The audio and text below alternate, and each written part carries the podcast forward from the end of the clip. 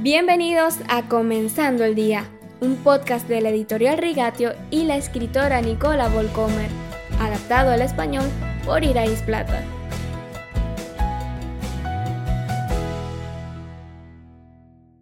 Muy buenos días, queridos oyentes. Quien huye de la presencia de Dios no puede estar bajo el foco de su mirada. Adán y Eva pagan un alto precio por un breve momento de placer Luego huyen a las sombras y reaccionan desafiantes cuando Dios les pide cuentas. Caín también tiene que pagar caro por el estallido de la ira celosa que mata a su hermano. Está condenado a una vida de violencia y amargura. Llegarán a ser como Dios. Les había susurrado el enemigo, la serpiente, sin revelar que donde quiera que huyamos voluntariamente del campo de visión de Dios, el enemigo ofrece sus propios servicios.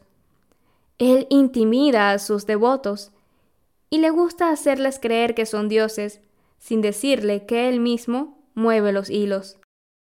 Caín obtiene lo que quiere, la vida en una ciudad donde él mismo es el jefe. Es extraño, aquellos que desprecian las bendiciones de Dios de alguna manera sienten cariño por las ciudades.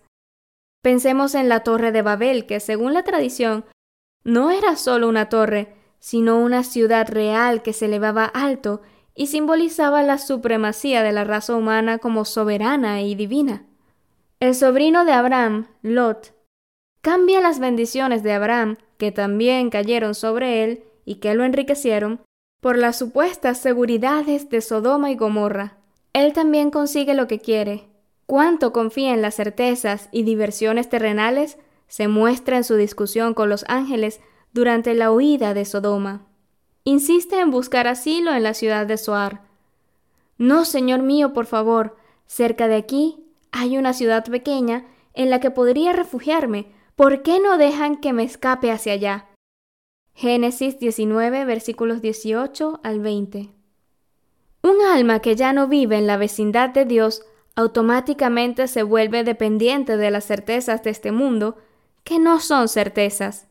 No debería sorprenderlos que la morada de Lot al final sea una cueva.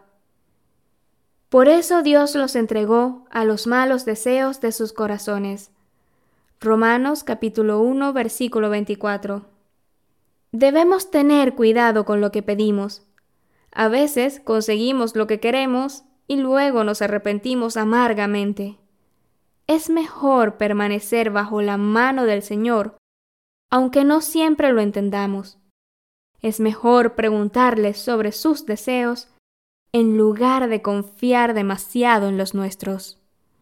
Hoy te recuerdo que nuestro podcast tiene un grupo de WhatsApp al que puedes unirte y recibir diariamente el enlace al audio del día en tu teléfono. Es muy fácil encontrarás el enlace para unirte al grupo en la descripción del podcast de hoy. Para más información visita la web rigatio.com en el apartado del podcast en español.